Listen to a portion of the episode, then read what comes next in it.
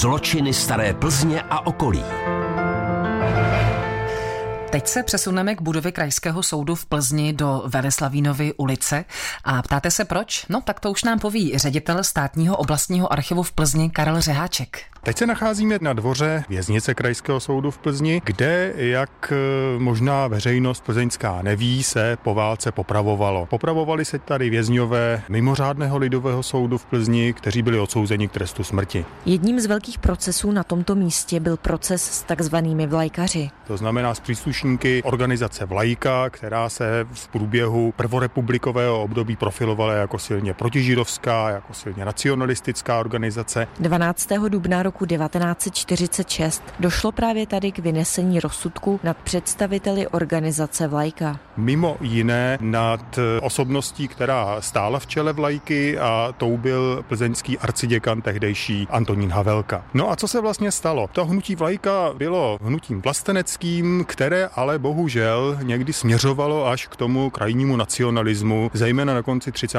let a částečně i v době okupace, kdy mnozí vlajkaři kolaborovali, spolupracovali spolupracovali s Němci, ale zase někteří vlajkaři byli vězněni v koncentračních táborech, někteří dokonce zaplatili za svoji činnost ve vlajce i vlastním životem. To hlavní líčení se konalo od 8. do 12. dubna. Plzeňská veřejnost očekávala tvrdé tresty, v některých případech dokonce tresty smrti. Došlo na ně? Nakonec popravčí mistr Bohumil Karas tedy zasahovat nemusel, protože padly pouze v uvozovkách tři doživotní rozsudky. Další dva vlajkaři byli odsouzeni na 20 let a poslední, tedy ten arciděkan Havelka zmiňovaný byl potrestán nejmírněji, zase v úvozovkách pouze 15-letým trestem odnětí svobody. On většinu okupace strávil v internaci, v klášterech, v zásmukách u Kolína, v obořišti, u Příbramy, takže on byl spíše než antisemita představitelem toho antijudaistického proudu v plzeňské vlajce. Přežil arciděkan vězení? Přežil vězení arciděkan Havelka, tam tady nebyl celých 15 let, přežil, ale vrátil se už v dost zuboženém zdravotním stavu, takže po návratu z vězení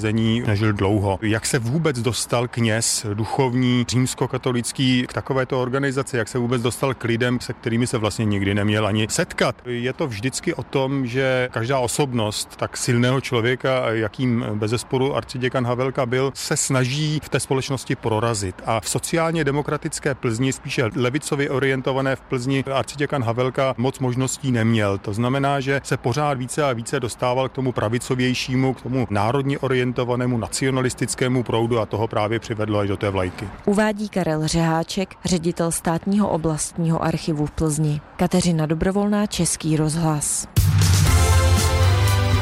Český rozhlas Plzeň, rádio vašeho kraje.